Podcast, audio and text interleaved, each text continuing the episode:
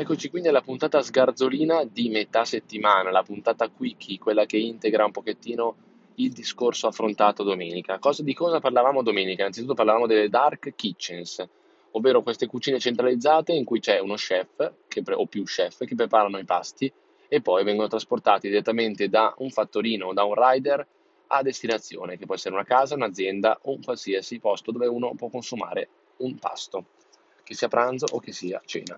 Come aprirne una? Innanzitutto servono 100.000 euro all'incirca per aprire 30 metri quadri e quindi attrezzare 30 metri quadri di laboratorio affinché diventi una cucina del tutto funzionante. La questione poi da valutare è se le consegne devono essere fatte con una flotta propria o affidarsi a una flotta esterna, chiaramente vedendo i benefici e no di quello che potrebbe essere un subappalto. E quindi a seconda della posizione geografica, a seconda del numero, a seconda della, dello stato di sviluppo dell'attività, conviene o meno utilizzare i propri fattorini, i propri dipendenti, al posto che affidarsi a una flotta comunque di fattorini specializzati, competenti e rodati sul campo.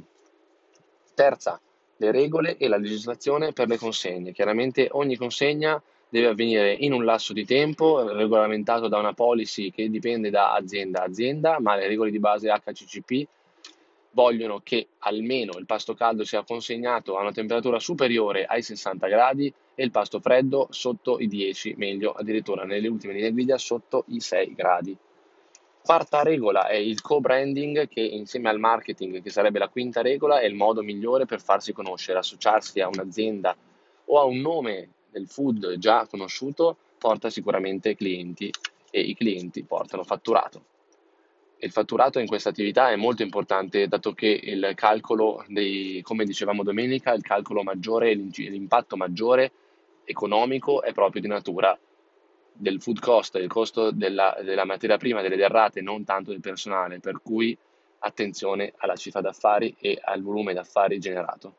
Ultimo consiglio è ovviamente il calcolo sul food cost, appunto dicevamo, quindi come fare a calcolare un ottimo food cost? Si prendono tutti gli ingredienti del piatto o dei piatti del giorno e, e ovviamente li si somma, dividendoli poi per il numero di pasti prodotti si ottiene una, un numeretto che è semplicemente il valore di quel pasto prodotto per, per voi, per la cucina centralizzata, insomma. E quindi da lì il ricavo è presto fatto.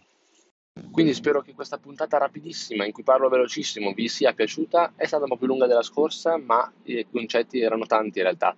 Per approfondimenti e quant'altro seguitemi sui social media. Sono Stefano Recroso, nutrizionista del podcast Pillole di Alimentazione. Ciao!